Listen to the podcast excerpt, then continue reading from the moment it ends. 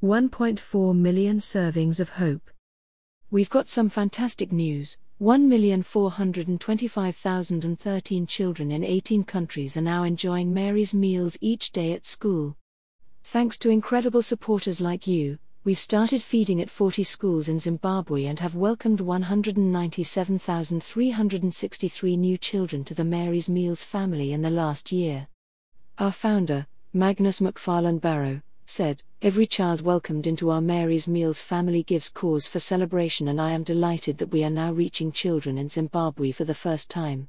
It is incredible to think that more than 1.4 million children in 18 countries now enjoy these meals, served with love, each day at school.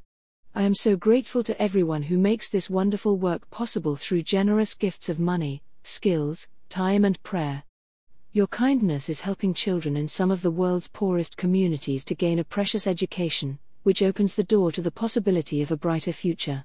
With the help of volunteers from the local community, we're now feeding 18,435 vulnerable children at 40 schools in the impoverished Cholochu district of Zimbabwe.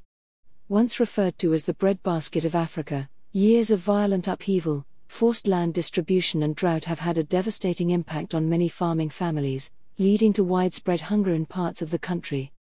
The mug of vitamin enriched Mary's Meals porridge helps hungry children like 12 year old Nomtandazo to make the most of their education. She told us, some children don't come to school because they are working to help their parents. Some are too hungry to learn. Life would not be easy without school and the Mary's Meals food that we receive there. We get energy after eating and are able to write faster. I like learning new things. I hope to get knowledge so that I can brighten my future. School will help me to get a job. Your kindness helps children like Nomtandazo in some of the world's poorest communities to gain an education, giving them the chance of a brighter future. Brought to you by Audio Harvest.